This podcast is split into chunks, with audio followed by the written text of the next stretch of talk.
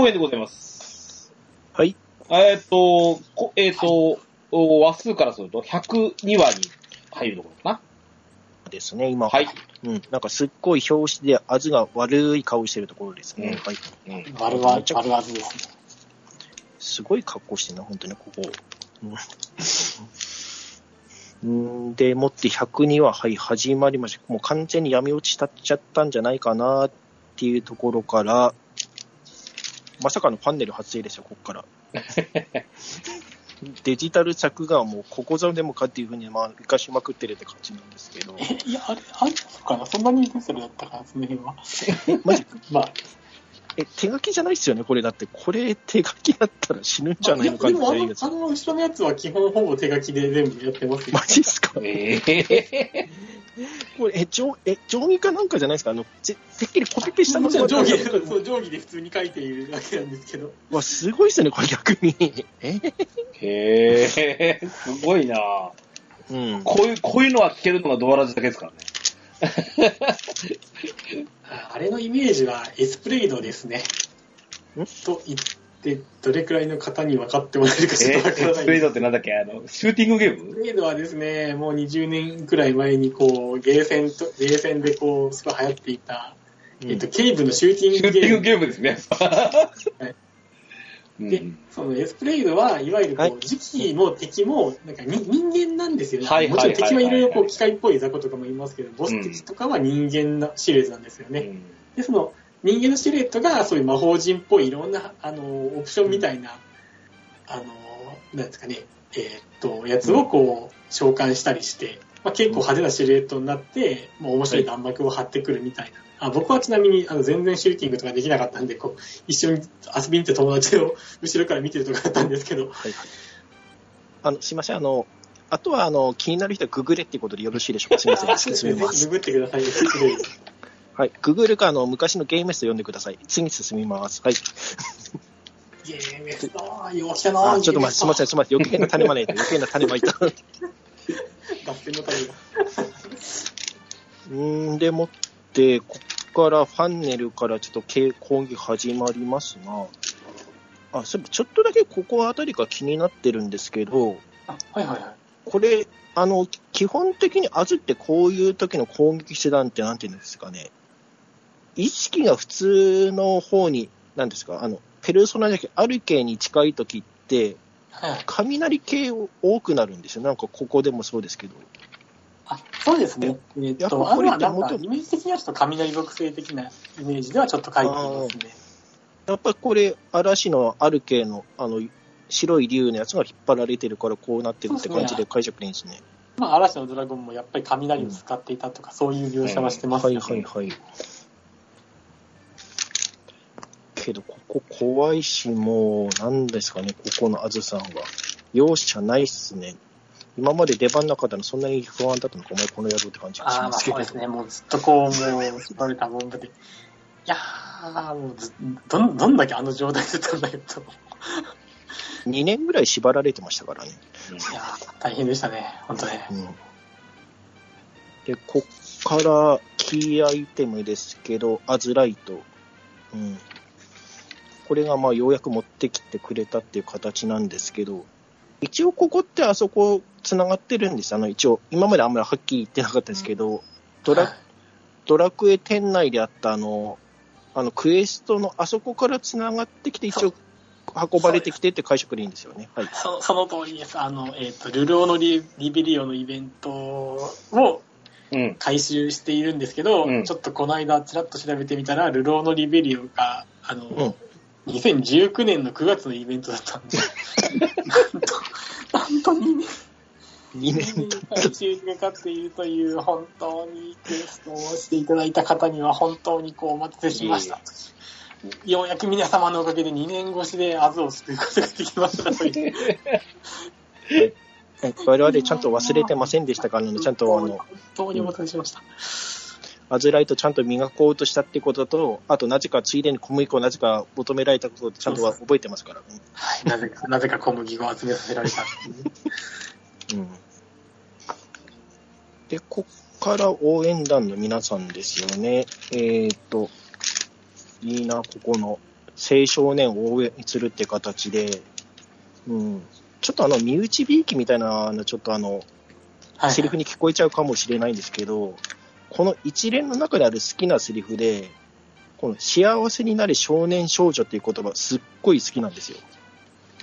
まあ、そうですね。ちょっと、いや、これ本当少しちょっと導き的な演出にはなってしまうんですけど、こう、泉さんという、うん送ってくれた方は、かなり長いこと、あの、僕の漫画を見ていただいているので、えーまあ、なんというか、あの、もうこっちで勝手にそれをやっちゃうっていうのはどうかなんですけど、その、僕の漫画のキャラクターに対して、えー漫画のキャラクターに対して、まあ、ちょっと割とちょっと親目線で、あの、見てくれてるような、そういうところがあるんじゃないかなと思いながら、セリフを作ったみたいな、そういうところっていうちょっとありますね。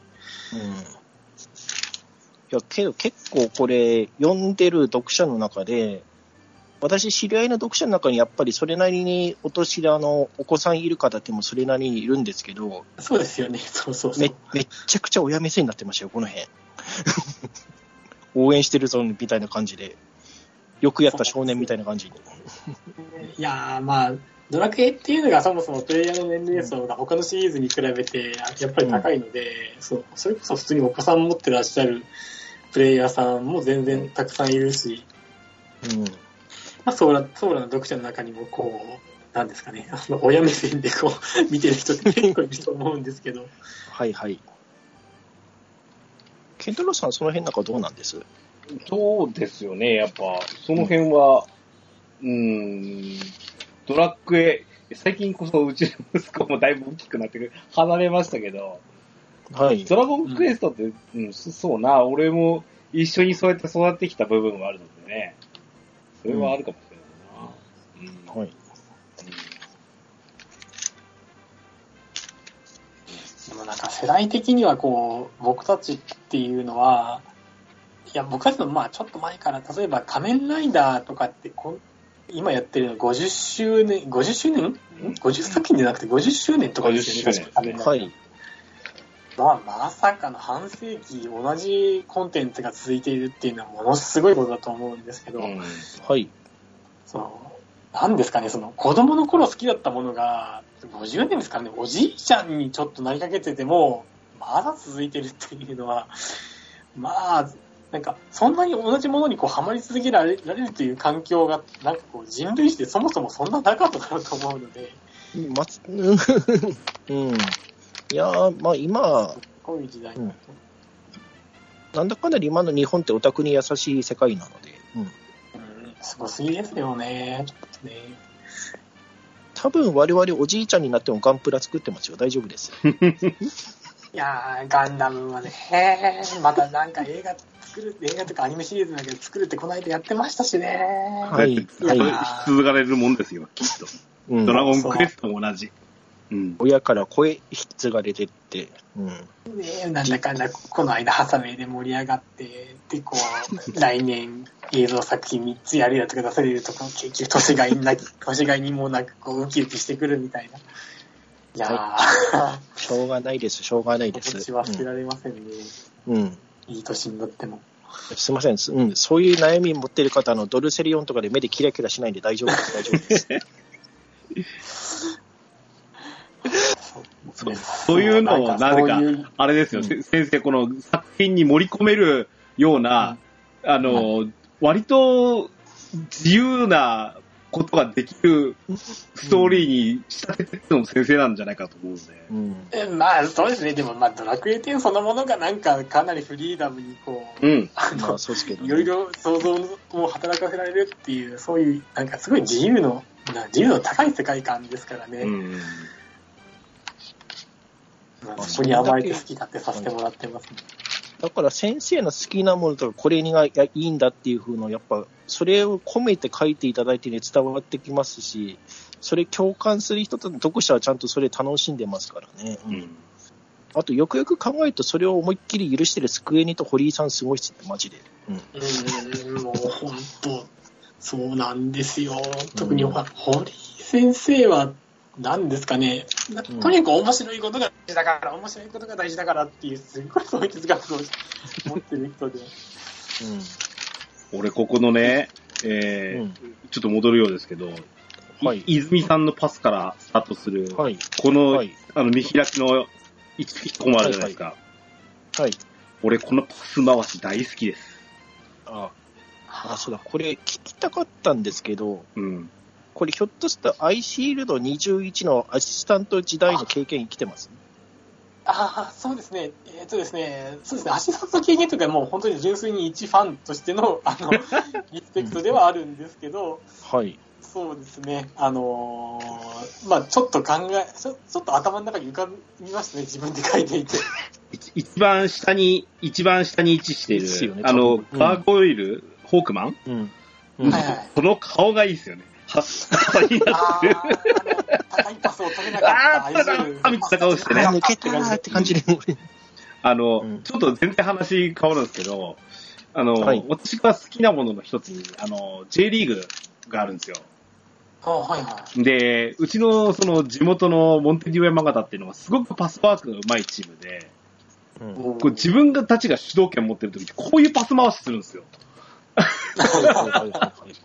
敵に主導権を取らせず、みたいな。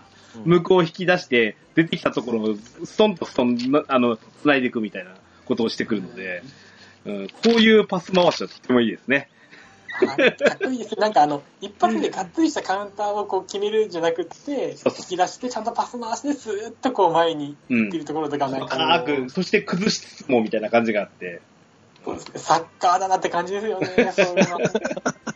いいですね。いいな。ぁ、そういう話。うん。まあ、うん。それにあと、あれですね、えーっと、えールローヌ・リベリオでもちろん、あの、いろんなプレイヤーさんにこう参加してもらったっていうのもあるんですけど、まあ、それのさらにこう、ダメ押しで、あの、さらにいろんな人の、あの、プレイヤーさん、うん。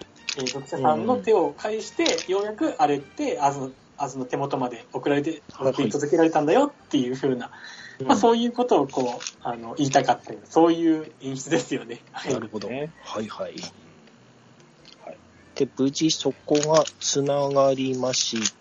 つながっていって、はい、ここでソーラさん、こっから男見せるとこですね。うんうん JB とゆるーるも駆けつけまして、ここのね、また JB のあの言葉で出てくるんですけど、納得っていう言葉。あの、あの説明とかそういうんじゃなくて納得したいんだっていう言葉で、ここはアズリア納得させるっていう番で、うんここのすごい親目線の言葉ですけれども、ここいいっすよね。あと、ついにソーラさん、はい、年貢の納め時ですからねっていう感じでして、はい、102は終わりまして、103はいきますか。DJ ケンタロスのドアラジ103は、ここまでが、えーえっ、と、コミック収録分かな？そうですね103話でここ、とりあえず収録分は最後ですね。はい。で、いや、これ、周りの意見聞きますけど、今まで読んで中でこの話が一番いいっていう話と多いですね、本当に。いやー、まあまあ、こう、ボーイミーツガール的には大事だな。はい長年、あと読んできた中にいろんな伏線とか散りばめられてる、あ、ようやくここに帰結したんだなっていう感じもありますんで、本当ここはですね、うん、いい話だったっていうか、すんごい盛り上がったというか、えーちょっとまあ、うだうだしてる、まあ、ちょっとね、へたり気分の総楽もなんかいろいろ、ちょっと葉っぱかけていますが、うん。いやー、どうなんですかね。ソーラ結構ずーっとヘタレの恋愛ポンコツのやっぱキャラにいるんだろうなってずーっと思ってたんですけどね。うん。なんか少年漫画のお約束じゃないですか、ある程度。バトル系で主人公がそういうのに全然疎いってやつが。う んまあ、うんそうですね。いやー、その、その、なんですかね、典型例ってなかなか崩せないんですよね。うんいや、でも、ソーラは多少崩してはいるつもりなんですよ。で、うんあの、全然かっこいい話ではないんですけど、うんソーラって、その、なんかこう、この話でこう、下手で返上みたいな風にはなってはいるんですけど、でも、言うてもですよ、この時のソーラって、あ、自分の漫画批判していいのかなあの、この時のソーラって、あの、こあれじゃないですか、もう相手の気持ちが分かった上で、その、くぐってるわけじゃないですか。いやいやいやいやいや、もう本当のこう、告るっていうのは、そそれがわからない時にこう、ドキドキの中で、あの、やって報われるというのが、あの、うん肝だろうと自分で自分に突っ込みながら 書いてはいたんですけど、はいと。はいえ、まあ、まあ、ソーラくらいのやつが、なんとかギリギリ下手で返上できるレベルがここだったのかな、みたいな、そんな感じですよね。ここでやらなかったらね、せ先生、これ、もう、これが、だから、つまり、えっ、と、18巻最終話なわけですよ。うん。ね。そうですね。いや、ここのね、この、ここで終えるっていうのがいいじゃないですか。コミック。はい。であの、JB がアオリーノ。うん。アワリーの。うん。で、ギブとウリポもアオリーですいません、その中でゆるるさんだけ完全に分かってないんですけど、大丈夫ですか？ノ。こいつアホやろ、こいつ。これ大丈夫ですか？この主人公の性格してるんです。あ、こいつ、あ、はいかいいえでしか返事できないやつだ、こいつ。やばい。あ、なるほどね。そうそうそうそう ドラクエ主人公なんやな。はい。ユールの方が、もっとテンプレ主人公の性格をしてるんですよ。ちょっと、おい、シアさん大丈夫？シアさん。ああ、そうですよね。多分なんか、多分なんかいちいちユールの反応を見ながら、なんか青筋を立ててるような気がするんですけど、あいつもとかっつってね。これは男はみたいな思ってるでしょうけど。で、そこでページ変わってすぐのとこで、ああ、もう終わったっていう、この、いいですね。はいもう、空の目が見えてないですからね。完全に吹っ切れて叫んでますね、もうこれ。うん。これ、ずっこけてんのって JB でしょ？あ、そうです、そうです。そうですね。あのさっきまでこう首をこう、あの、あ掴ん羽交い締めしてた掴んでたんですけどうん、ソーラがガバッと立ち上がって、こかされたっていう、そういう構図ですね。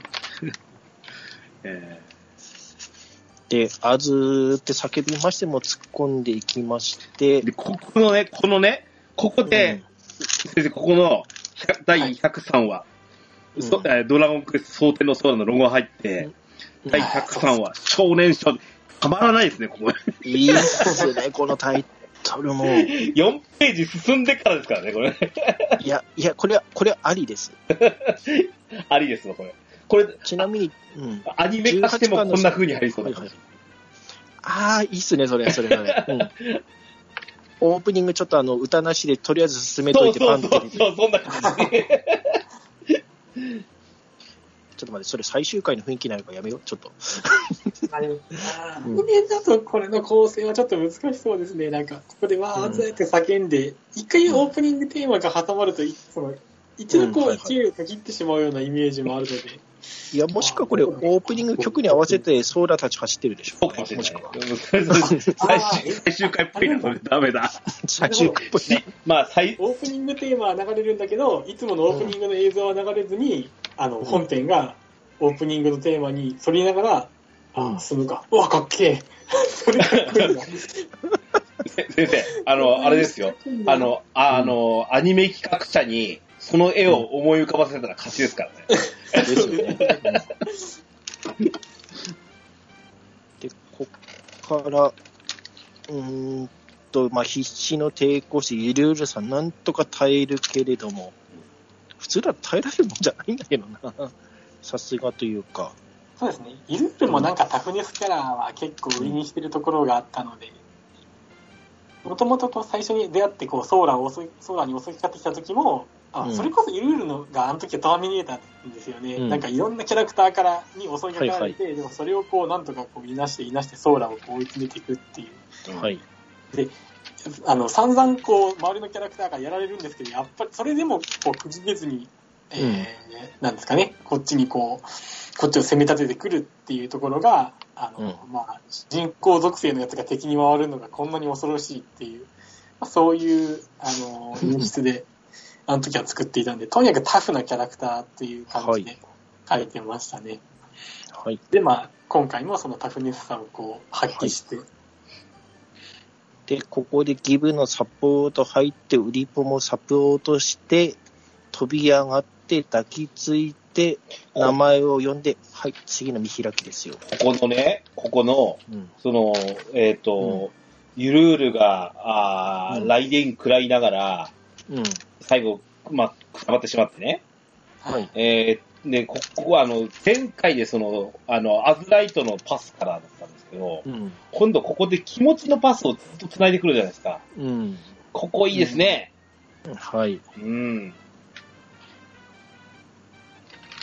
ね。それで、ね。うん。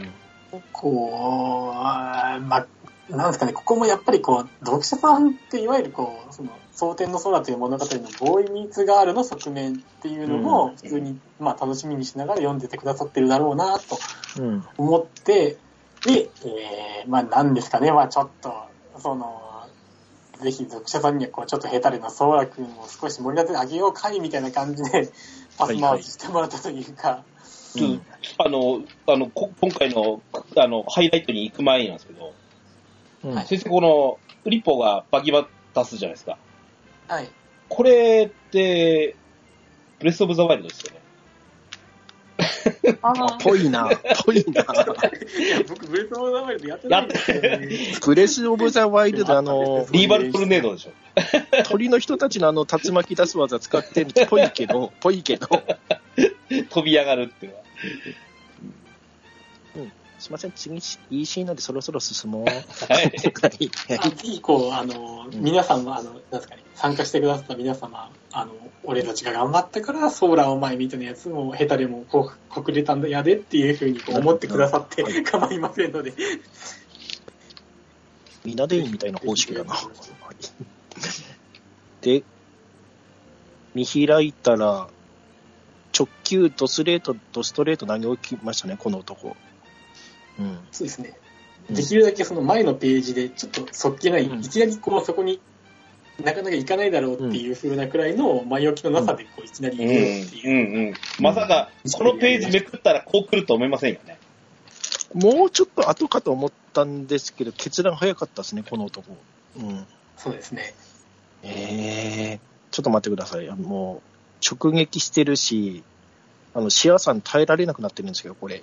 これ、これ V ジャンプっすよねってなりますよね、これね。何だと思ったんですか？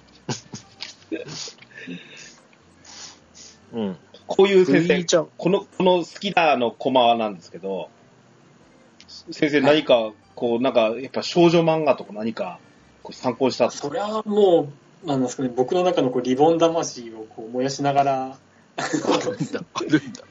書いてた感じではありますけど、なんですかね、僕の中のこう、ボーイミーツガールが、あのー、うーん、姫ちゃんのリボンあたりがやっぱりベースになってると思うので、若い方は知らないよな。いやでもすみません、そっちはちょっとわかんないな。今のプレイヤー層は知ってる人も多いかな。いや、でもそうなんですよ。あ、姫ちゃんのリボンとてもいい話なので、ぜひ、あの、はい興味がある方がいたら。そっちなんだ。私と一部の人たちずーっとこれ見て絶対これ G ガンダムだって言ってたんですけどね。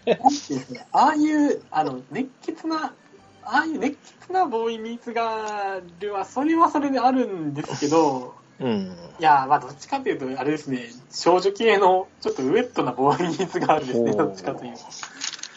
うん。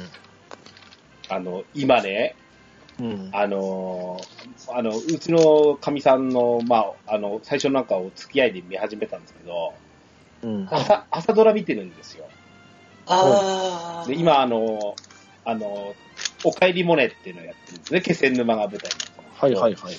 で、今、ちょうどそのね、主人公の、あの、清原さんが扮する主人公に対して、あの、彼に、彼になる男が、その、やっぱりちょっと内気でね、全然言わんのですよ。もう、テレビの前で、わ私と神さん、おじちゃんおばちゃんはもう、早いえと思ってもう、毎日イライラしてたんですけどっていうのが見てて、こういうこう、スパッと、こう、スパッとね、こう、あの、結果が出せるような、このソーラーを羨ましいと思うんですよね。うんいやけど、これもだいぶ散らされたしよ。だって、あそう朝ドラ、18巻朝ドラ見てて、おい、もう一周持ち越すんかいって二人で言ってましたからね、神さんと。まあ、それはね、まあ、ある程度散らした方がさ、うん、演出的にさ、まあ、だいぶね、だいぶ、あの、すり減りますけどね。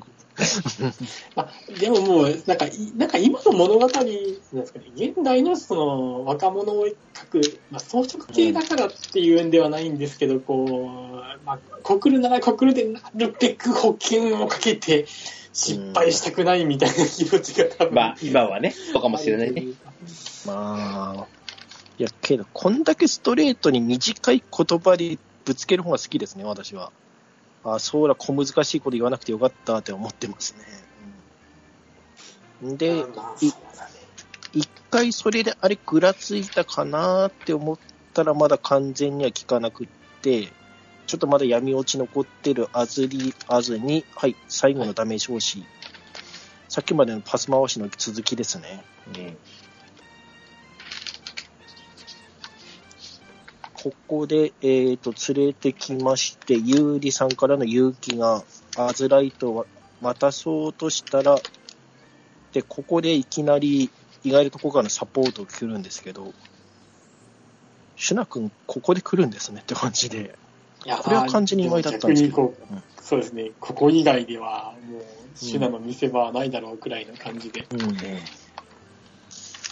いやー、ここでちゃんとサポートしてくれたんだっていうところと、この次はこれ漫画ならではの表現だなって思うんですけど、今までの紙面が続々続々と流れてくるってこのシーン、書き方。うん。そうですね。これいいっすね。うん。いやー、すごい、こう、昔の、こう、いわゆるゲラというやつをこう引っ張り出して、はいはいはい。こことここ、あーここかなーみたいな、こう、一生懸命、こう、検討して、アシスタントさんたちと一緒に、こあ、すげえな。これ総集編だよ、総集編。これ、あれですよね、なんかもう、うん、これもアニメになったら、もうこれが動いて見えるようなイメージもあるし、はいはいはい。これ実際なんか、あのー漫画ならではの表現だなって思いますよね。う、んま、漫画ですよね。本当に。やいいなぁこの辺も。うん。もう、先生の100、100話以上やってきた、あの、蓄積がここに詰まってますね。うんああ、そうですね。たくさん書いてきたから、まあ、あと時間的に、こう、もう、だいぶ長いことやってきたからっていうのもありますし、うん。ああ9年やってるんだから。いいじゃないですか、このこの一コマの、あの、うん。冒険がって書いて、アストルティアがっていうルビルビが振ってあるんですよね。あ、いいっすね、ここ。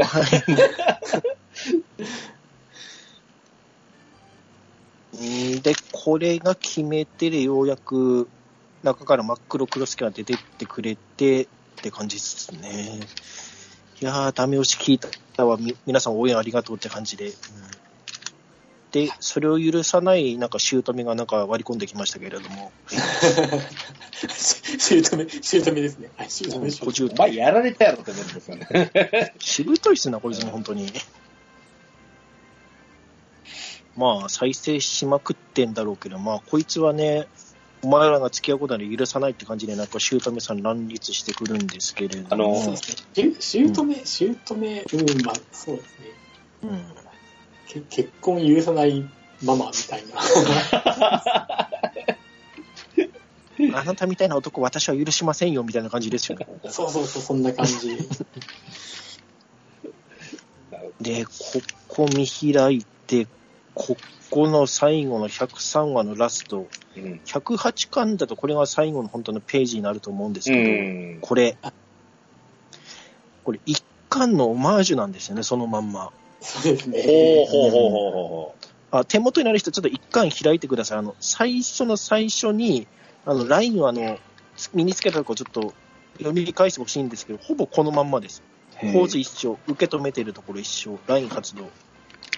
なるほどね。ここの構図、ここで持ってきたかっていうことで、えっ、と、3年か4年ぶりぐらいのライン発動です。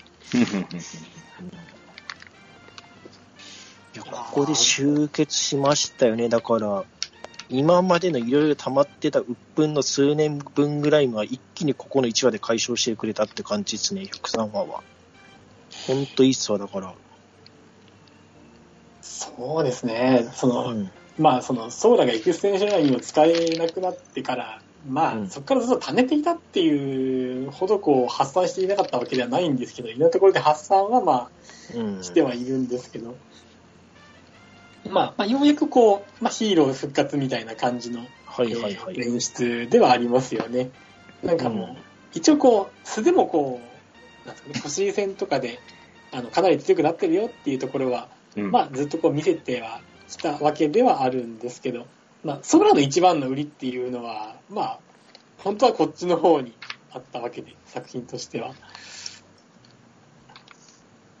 まあ、ようやくこう、まあ、うんいろいろ戻ってきたよっていう感じですよね。うん。はいその次の話もそういう感じではあるんですけど。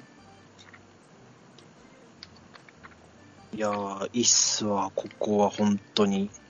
こういうのあるって、やっぱり、ここがやっぱり今までで一番だっていう人多いし、うんぶっちゃけここで最終回って書かれるの納得うんししちゃいけないですけど、そのくらいの雰囲気はあるから。もう、そうなんですよ。先生、ここ、やっぱ読んでて、あうんちょっとこれ、この、ちょっと収束のさせ方は、ちょっとあれだな、ままだまだ続くなのって思いながらうん読んでたのがありますよ。そうですね。うんいやいや、まあ、まずさすがに、こう、まあ、ちょっと、先の話はごにょごにょって感じではありますけど、まあ、もううんうんまあ、そうですねまだある。はい。えっ、と、あの、演出的にもこう、えっ、と、JB が、えー納得させるんだって言ったあたりなんかも、あの、その納得っていうの、キーワードは、あの、えーと2巻で JB と戦った時にも出てきたキーワードだったんで、うんうんまあなんか、その辺とか、まあ、いろいろこう、まあ、ん昔のこともちょっとできれば思い出してね、みたいな、その、なんか全体の大きな流れの中で、この話も捉えてもらえると嬉しいな、みたいなことがあったので、なんかこう、ちょっと、あの、なんですかね、いろいろこう思い出してくれたらいいな、みたいなキーワードとか演出を織り交ぜてるっていうのはやっぱありますね。うん。なんで、できればこれ18巻手に取った方、本当に1巻、1巻とか2巻とか、海賊編のとことか、あと村のところ、ああいうとこちょっと読み返してほしいって本当思うんですね。すごい。ここで繋がってるっていうのはすごく伝わってきますので、うんはい。ですねいろいろこう対応関係にある演出をしているところがちょこちょこはいあ。ると思います。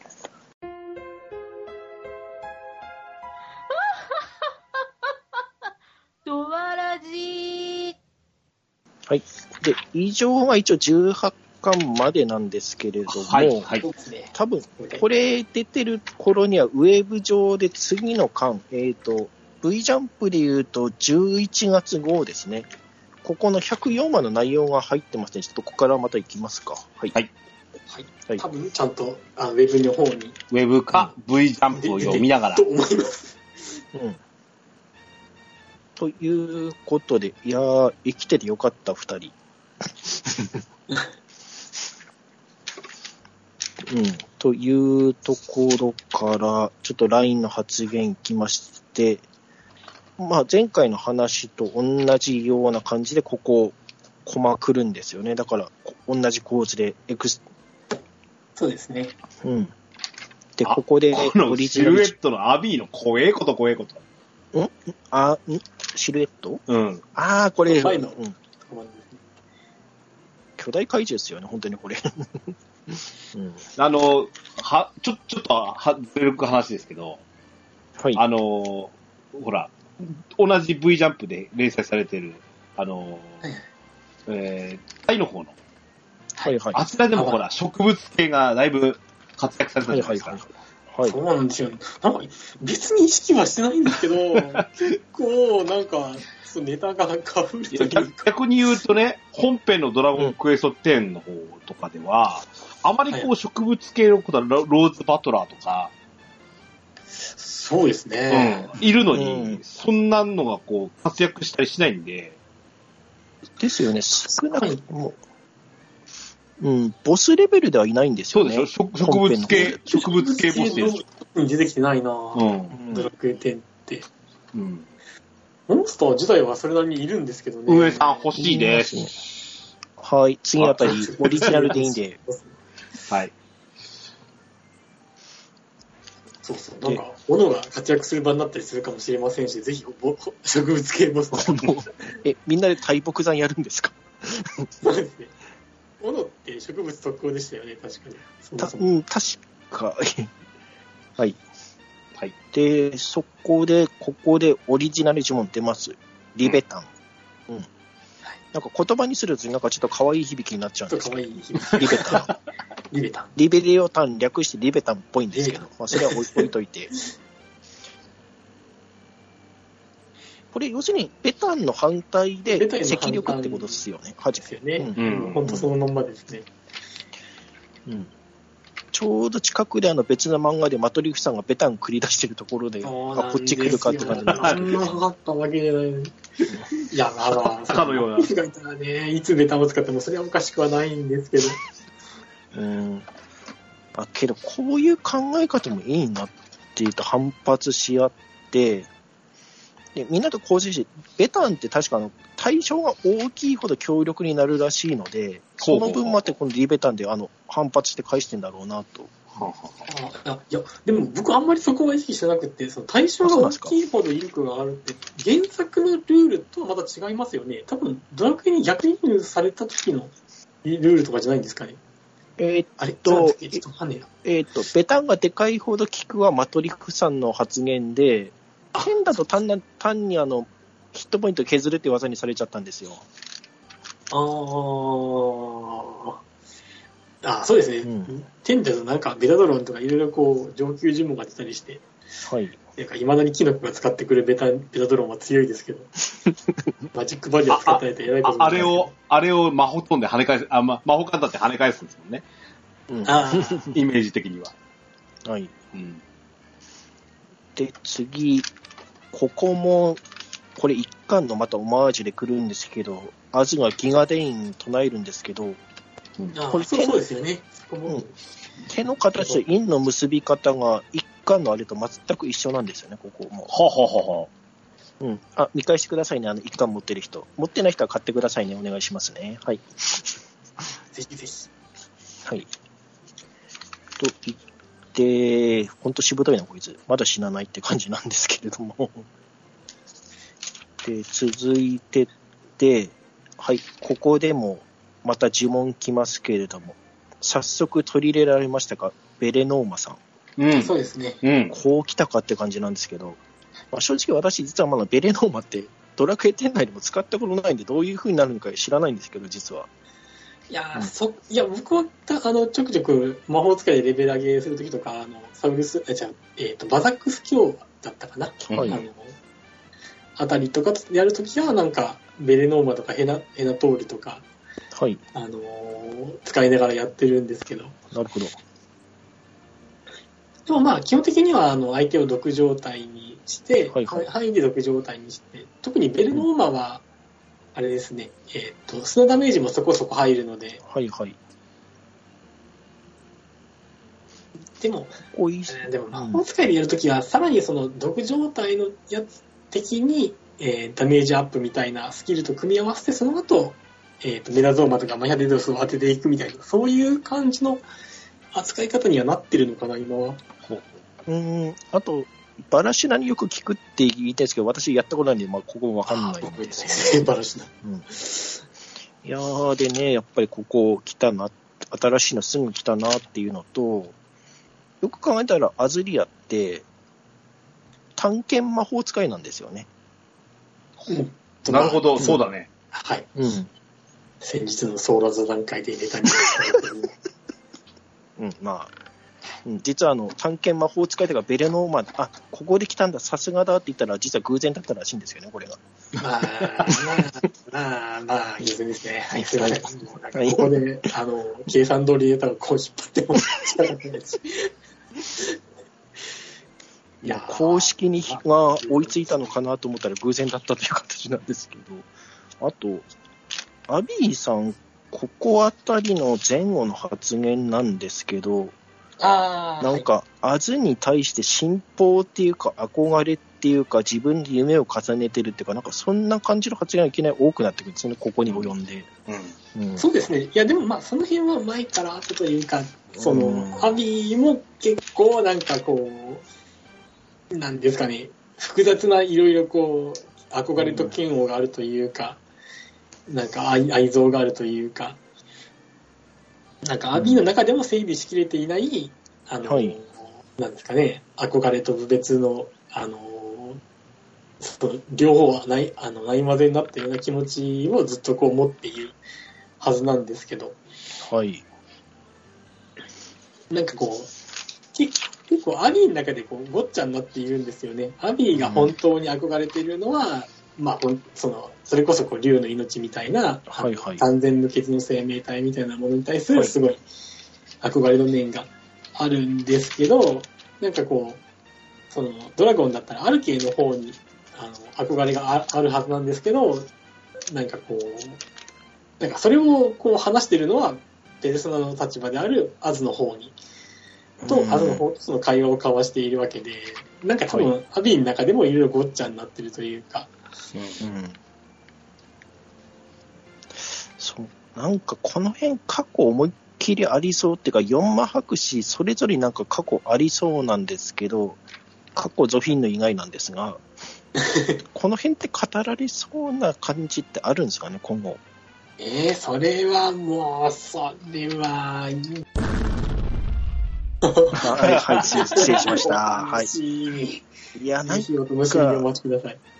あんまり最初の頃なんか最近だって、あれ、まだ語られてないけど、こいつらいろいろあんじゃねっていうのがだんだん強まってくんですよね。だから、うんで個人的にはガテリアじ、あの、ウルベア時代編とかそういうのなんかちょっと欲しいような気もちょっとあるんですけど。そうですねなんか立場とかについては、前々からいろいろこう、その、語られてはいるんですけど、あなんか人格的になんでそういう考えを持つに至ったのかっていうことに対しては、うん。うんまあ、匂わせているような、匂わせていないような、それくらいではい。進んでいるので、はい。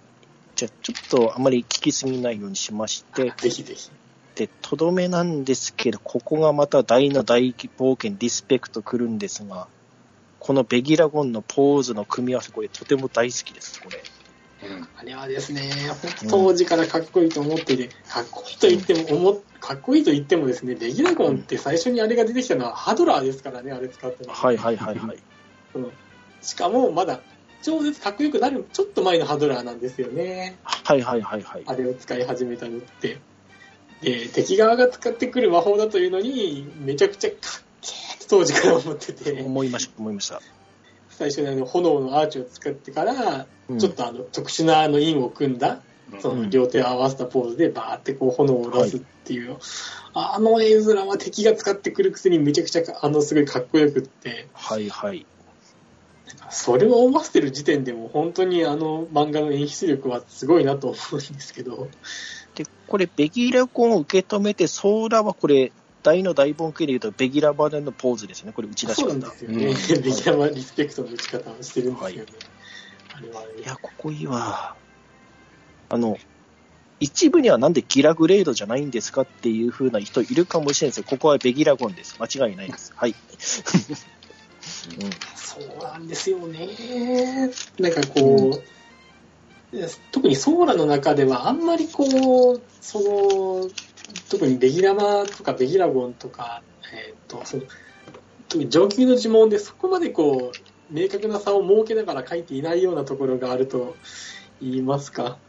うんなんかこう、なんですかね、マルチナはシャドウなんかを対応するわけなんですけど、はいそ。のなんやかんやシャドウ連発でもこう絵面的にはあの痛そうに見えるわけで、うん。というかなんか、あの当たりどころによっては本当に致命傷が入りそうな、そういうこう魔法に見えるわけで、はいはい。なんというか、そのゲーム的なルール上での強さとはまた別のこう演出上での強さ、演出面での、そう、なんかこう、シャドウみたいな、その細い針が、例えば目とかに当たったら大ごとになるわけで、あの、は細い針でも。まあ、そういう意味では別にこう、あの、あくまで使い分けが重要なのであって、うんその、強力な魔法、そのメラゾーマなり、メメラガイアなり、えーイオナズンなり、イオグランドなりは、それはあの、規模的にはすごい大きいし、えーたくさんの敵を一度に投げ払うような派手な強さはあるけど、逆にこうなんか、結構威力は分散していて、意外とこう、一発で相手をなぎ倒すような、そういうパワーを持ってるわけじゃない、まあ、イオイオグランドだとそういうパワーを持ってそうですけど、なんか、まあそういう風な、あの、あくまで使い分けみたいな印象で見てもらった方が、なんか、しっくりくるかなと思いながら書いてるところがありますね。わはいはいはい。なるほどな。あとなんか、えっ、と、その、大の大冒険の、えー、いや、あの、あの、なんですかね。今でもその過去作リスペクトっていうのはいっぱいあるわけなんですけど、うん大の大冒険ですでにあの状態で、えー、ドラクエ1、2リスペクトをしてるんですよね。はいはい。なんか、ポップって最初からメラゾーマ使えるくせに、ギラは、ギラ系はギラしか使えないじゃないですか。はい。で、ベギ玉を初めて打ってる、あの、回とかで、あの、すごい頑張ってベギ玉を出して、えー敵をなぎ倒し、どの回だったかな？ちょっと忘れちゃったけど、敵を倒して、あの、うお、できたみたいな、そのポップの成長をこう、表しているわけなんですけど、あれを読んでる当時のドラクエ3を現行でやっている、まあ僕もそうでしたけど、読者なんかは、え、でも、ポップはあそこでこう一生懸命、一生懸命ベギラマとか打ってたけど、お前もう最初からメラノーム使えるじゃんっていう風な思い思いもあるんですけど、でも、ドラクエ1、2をやってたプレイヤーからすると、特に1をやってた、最初に1のイメージを、で、えー1に、なんかね、強烈なインプレッションを受けたプレイヤーさんっていうのは、ベギラマって結構特別な呪文だったと思うんですよね。わかります。あれこそ最強呪文なんだみたいな。はいはい。で、大のダブルにすでにそれに対するリスリスペクトがあるんですよね。ベギラマって特別なんだっていうイメージがあるというか。他より格上でしたもんね、明らかに。うんそうなんですよね。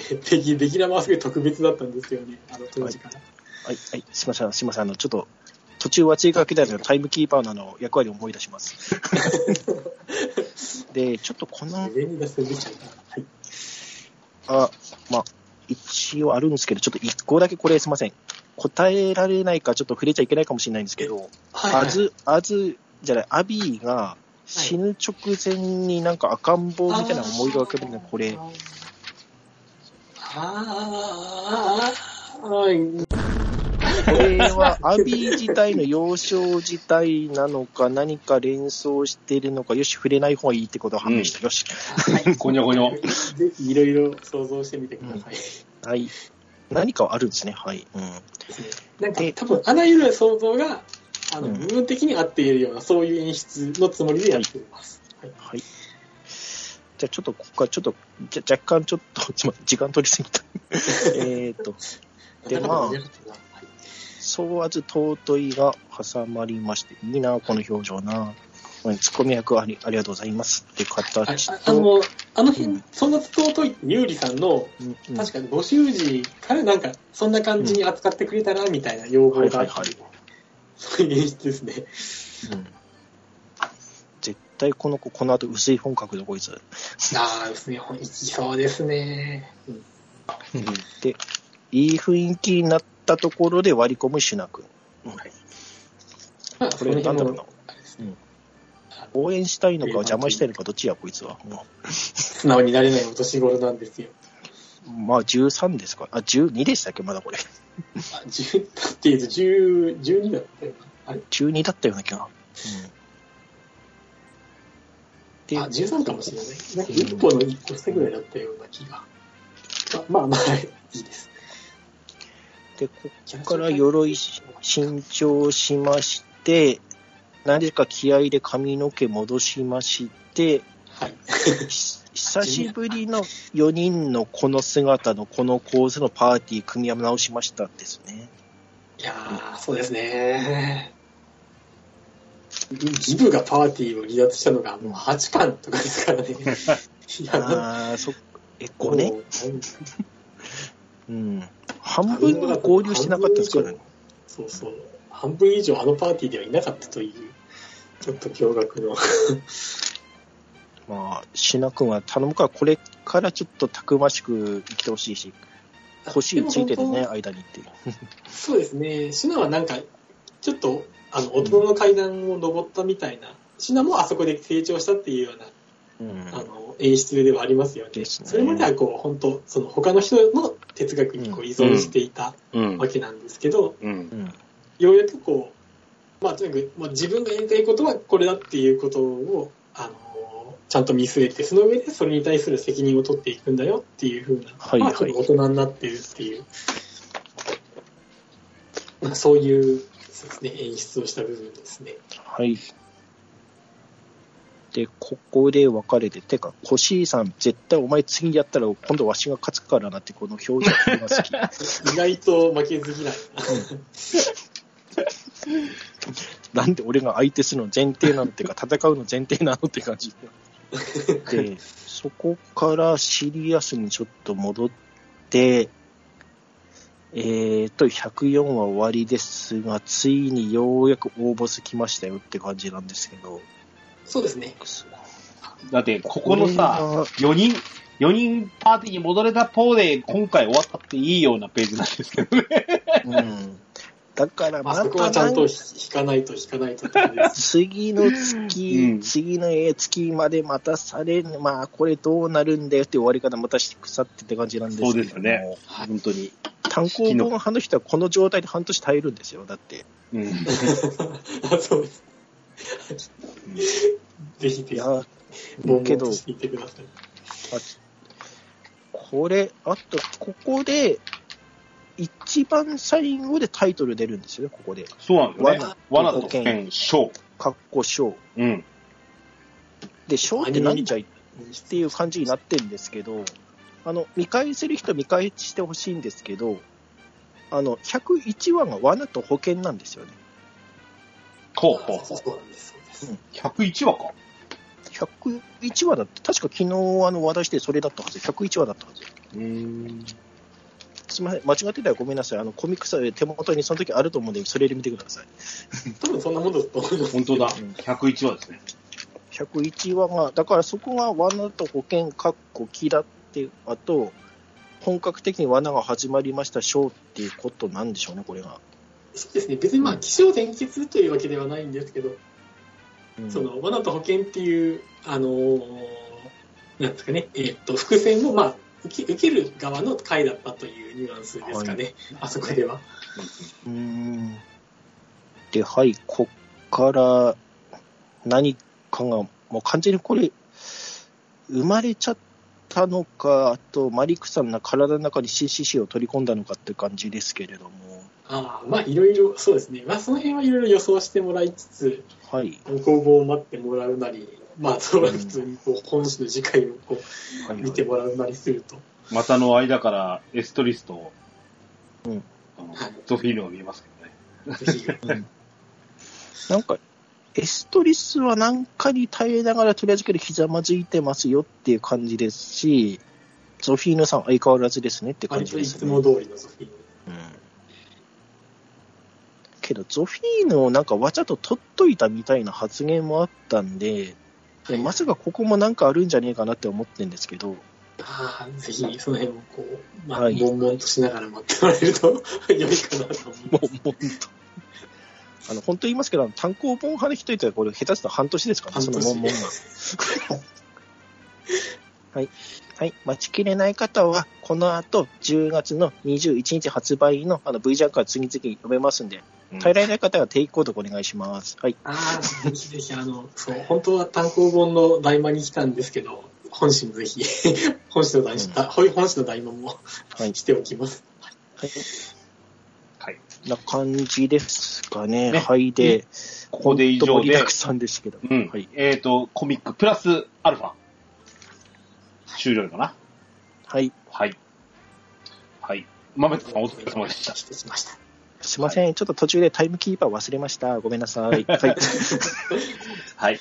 いやいや、はいあのーまあ、今回ちょっと前回のね、あの、バトル、バトルの感だったものから、また全然変わった感じでしたよね。そうですね。うん。うんまあ、その前回、まあ、今回はちょっと序盤はまだ JB の話を、あの、はい引きずってはいますけど、まあ、前回は本当 JB パーティーの、あの、回だったので、うん。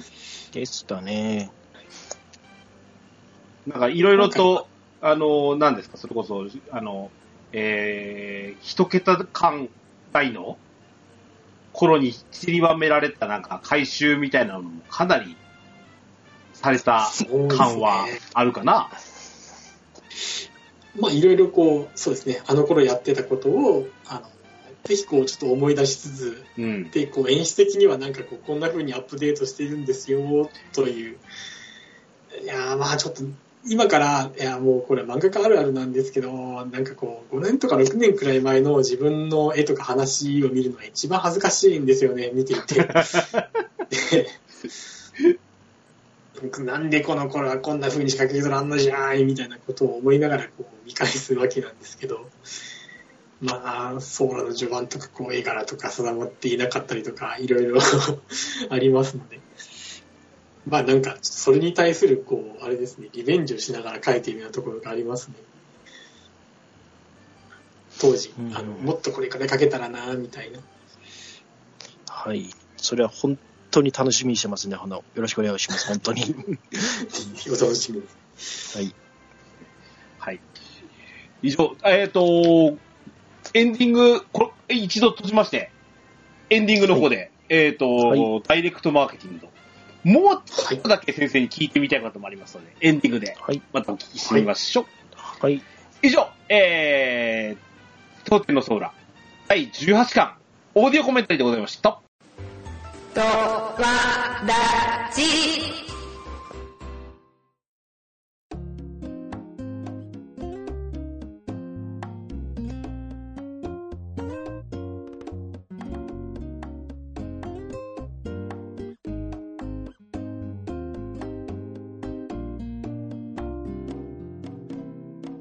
エンディングでございます。はい。はい、お疲れ様でした。ああ、おは疲れ様でした。と言いながらも、まだまだ、ちょっとお願いをはい。しなきゃいけい。ません。はい。よろしいでしょうか。はい。あの、先生、あの、ちょっと、はいま、あの、ダイレクトマーケティングに移っていただく前に聞いてみたいことがあはいはいりました。ま、まず一つ目。あのですね、えーっと、大の大冒険の、はい。今アニメやってるじゃないですか。はいはい。うん。ちょうどついぞ、この2、3週前の放送だったんですそうですね。しばらくメドローア絡みのエピソードがこう、あの、入ってくるシーズンになってきてまして。はい。はい。もう、まあ、ソーラーファン勢もですね、だいだいぶこう、湧いたところだったんですけど、いや、そうなんですよね。まさにあのちょっとツイッターとかちょくちょく追ってると思う。トップがメトロワを打つと。あで、はいなんだったらですよ、あの、全、あの、全、えーアニメシリーズの時は、ここまでたどり着かなかったわけで、そうですよね。祈願城がだって出る直前くらいで切れちゃいましたもんね。昔のアニメシリーズって。うん。ビジュアルで見せられるメトロワっていうのが初めてだったと。そう、はそうだよ、そういえば。うん。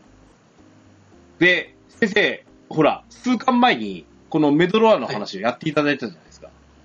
やりましたね。その立場から見て、映像化されたメドロワとはどういうもんだったのかっていうのをお聞きしたいんですよ。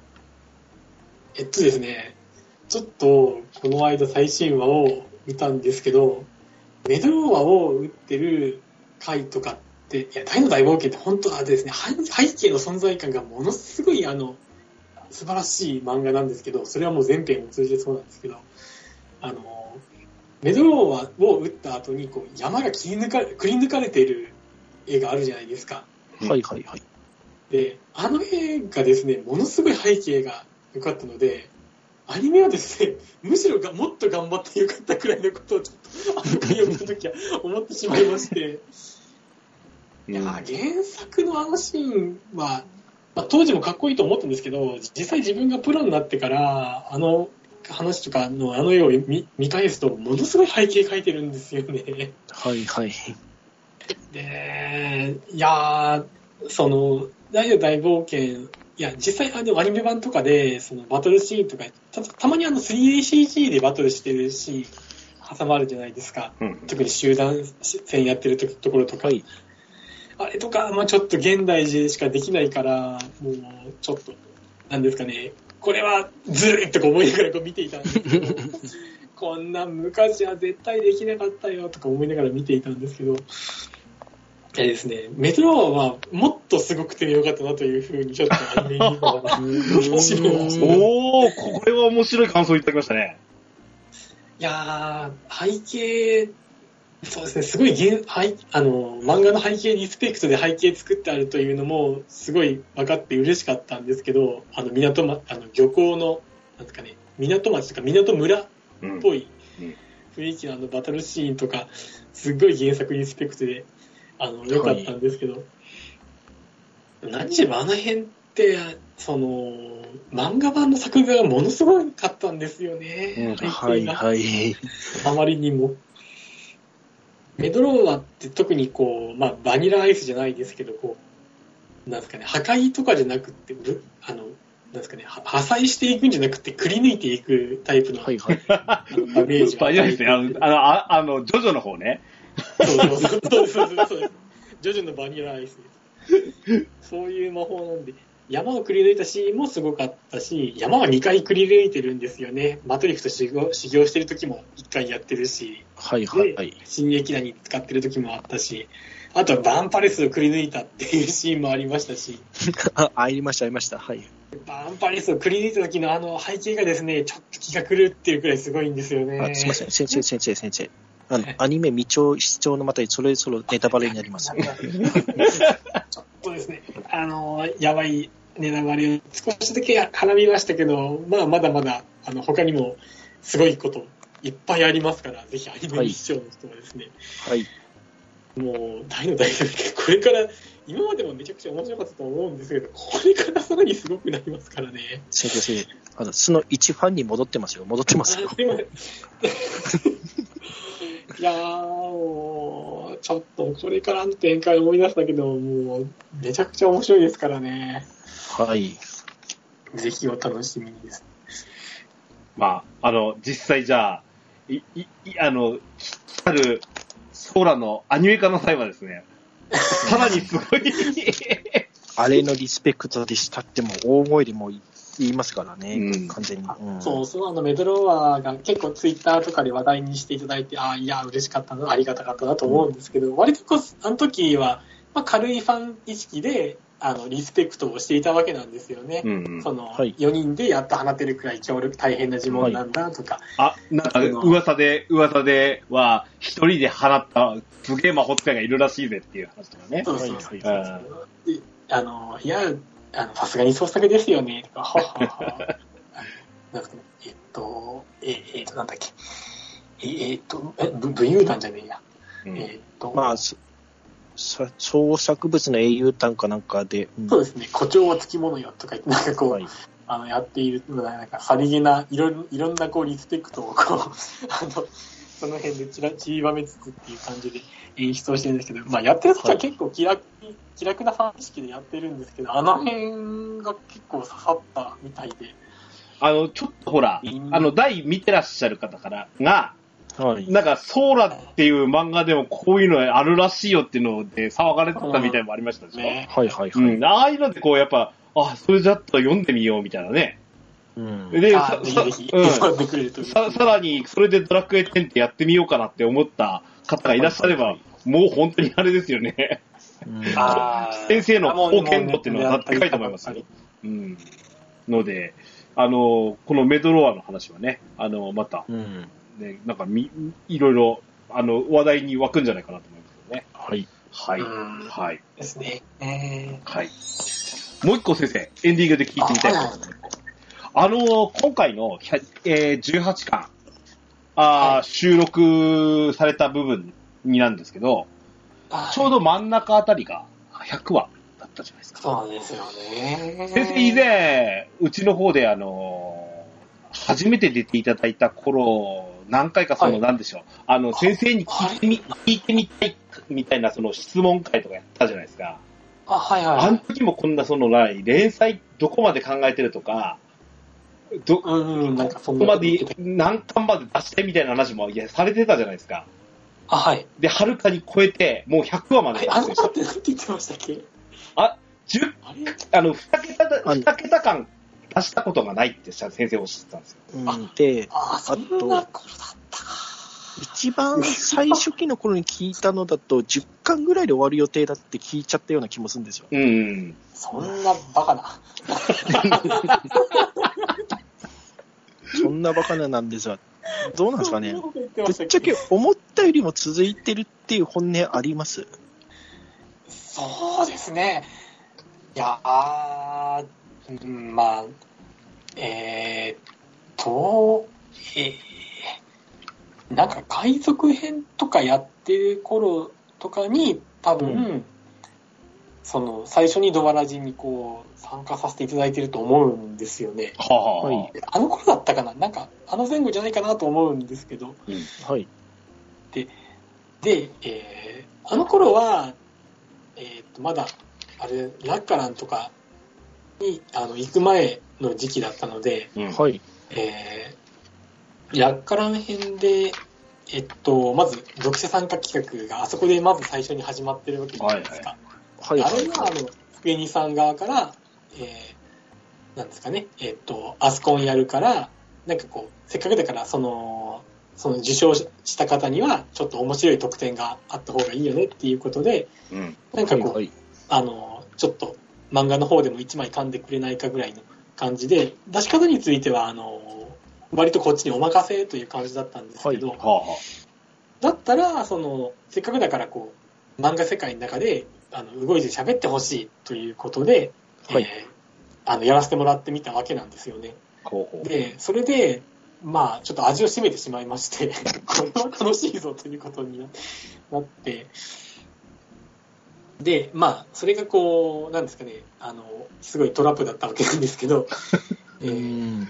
あ、これは、かなり面白い。この企画は、あの、楽しいということになって、えーじゃあ次は過去編やるから、じゃあちょっと過去編で出てくるキャラクターとかに、あの、読者さんにたくさん登場してもらおう。読者さん、まあ読者さんプレイヤーさんですね。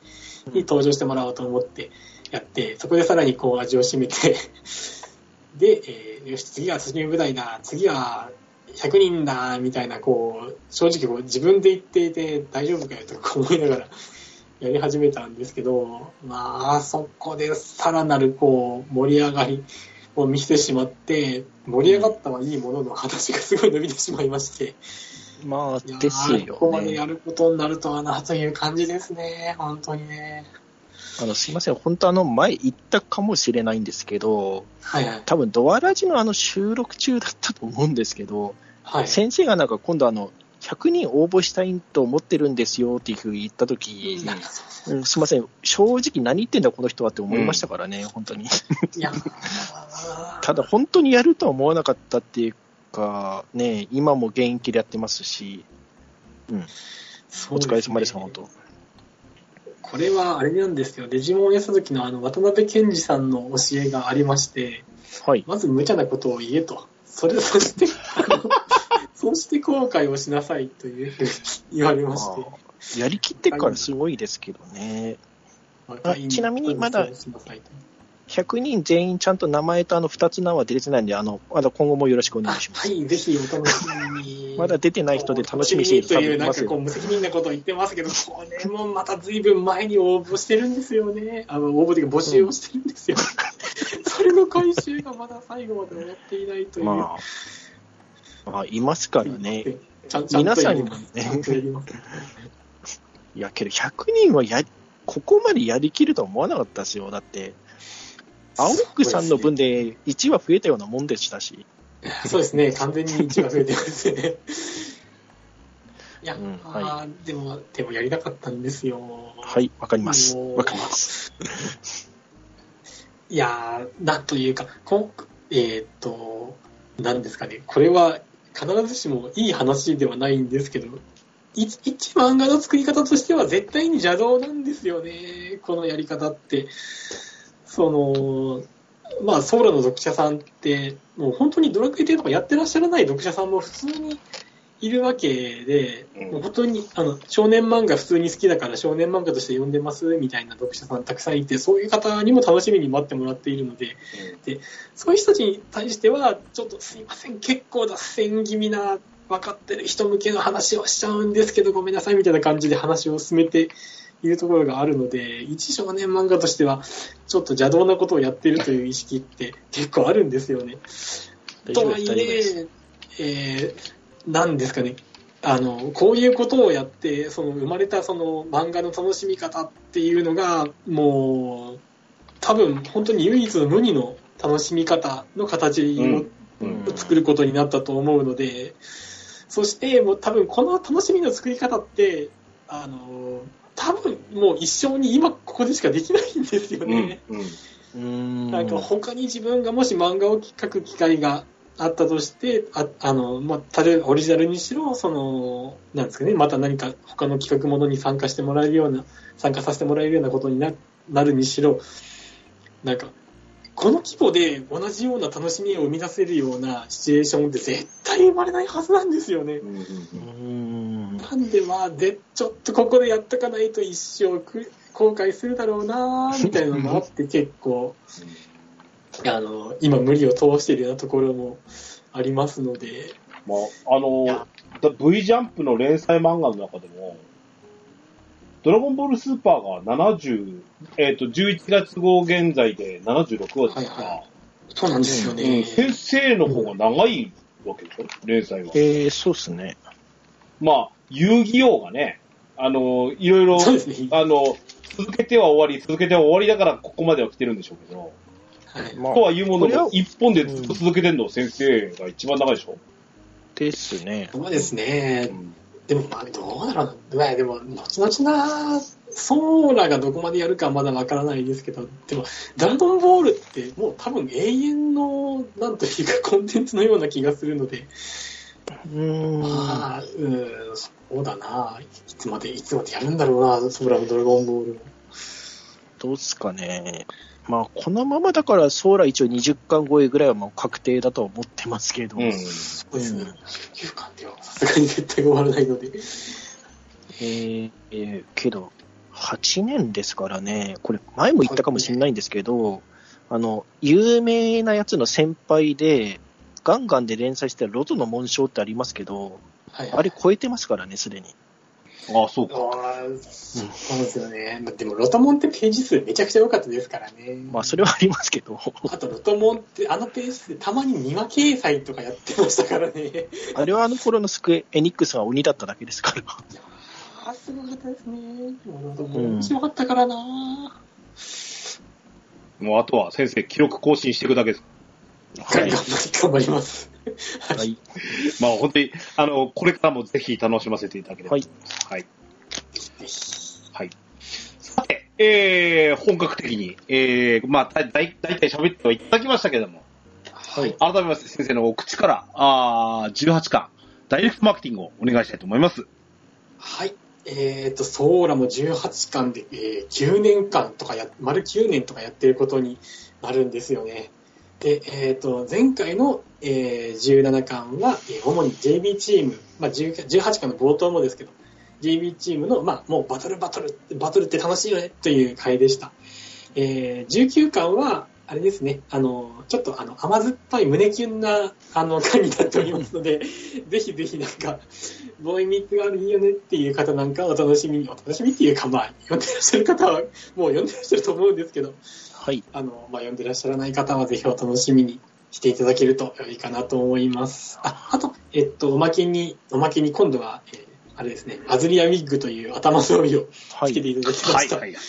えっと、ちょっと着色とかどうなってるかちょっと忘れちゃったんですけど、えー結構楽しみ、あの、面白い楽しみ方を あのしていただけるものではないかと思うので、ぜひぜひなんか一回被ってもらえると面白いかなと思います。なんでしょう。はいかなり、やっぱり、あの、ソーラの、あの、頭につけるやつと違って、うん。やっぱりヘアスタイル変わりますもんね。そうですね。すごいシルエットがあの変わっちゃう感じですねう。ん。あの、ま、うんま、マリクの角だけでもないですしね。あそうですね。の、先生ちなみにマリクの角はね、はい俺のスキンヘッドに生やすとすごいことになるんですよ。刺さって、刺さってるみたいなね。なんか他のまあなんか生えてますね、ニョキニョキ。まあ今回のはね、髪からいけるみたいなんで、うん。うん、まあすいません、あの、ケンダルさんは多分被んないと思いますけど、ね。はい。いや、あちょっとかぶってみますよ他の種族の人があれを、あとはあれですね、男性のキャラクターがあれを被った時にどんな閲覧になるのか、なんかその辺全然なんか、あ未知数なので楽しみ先生、そういうのは見せられてるわけではないんだ。あ、いや、そうですね、人間女のやつモデルしかまだ僕見てな見てないんですよ。そうなんですね。はい、どうなはい、るんだろうはい。はい、今のじゃあフラグ立ちましたので、ケンタロウさんちゃんと被って写真上げといてくださいね。よろしくお願いします、わかりました。私、服の姿で開けますから、ちゃんと。はいこのドアラジの告知の時に出せるかな？出せるかな？多分ね。はい。大大丈夫、あの、衝撃映像にならないレベルでお願いしますね。はい。はい。いうことで、えー皆様もう一度、あのー18巻が、あー10月4日発売しておりますので、はい。えー、まあ、ここまで聞いた方は多分、読んでらっしゃる方かとは思ってはあるんですけど、えっと、1冊買った方は、ツールで2冊目を、あ、いや、一冊で一冊で大丈夫です。えー、お買い求めいただきてですね、はいえーキャラクター分ぜひ購入いただければと思いますね。はい。はい。はい。えー、というわけで、えー、18巻ダイレクトマーケティングでございました。先生また、えーと、は半年後とは言わず、また、またの機会ちょっとお待ちしてますので、あぜひぜひ。はい。はい。ありがとうございました。ありがとうございましありがとうございた。ました。番組へのお便りをお待ちしております。メールアドレスは、ドアレディオ at gmail.com こちらまでお便りください。簡単な番組の感想などは、ツイッターで、ハッシュタグ、ドアラジをつけてツイートしていただくと大変嬉しいです。スマートフォンポッドキャストアプリ、Spotify、Amazon Music、YouTube 版はベストセレクションを展開しております。ゲームしながら、家事しながら、通勤通学のともにぜひドアラジを楽しんでください。バックナンバーもいっぱい。DJ ケットスの DQ10 ドアチャッカレディオは毎週配信です。それでは、今日も良いアストロティアゲームライフを。お相手は、DJ ケットスと、豆田と、蒼天のソーラ中島祐希でした。またお会いいたしましょう。さようなら。さようならさ。ようなら。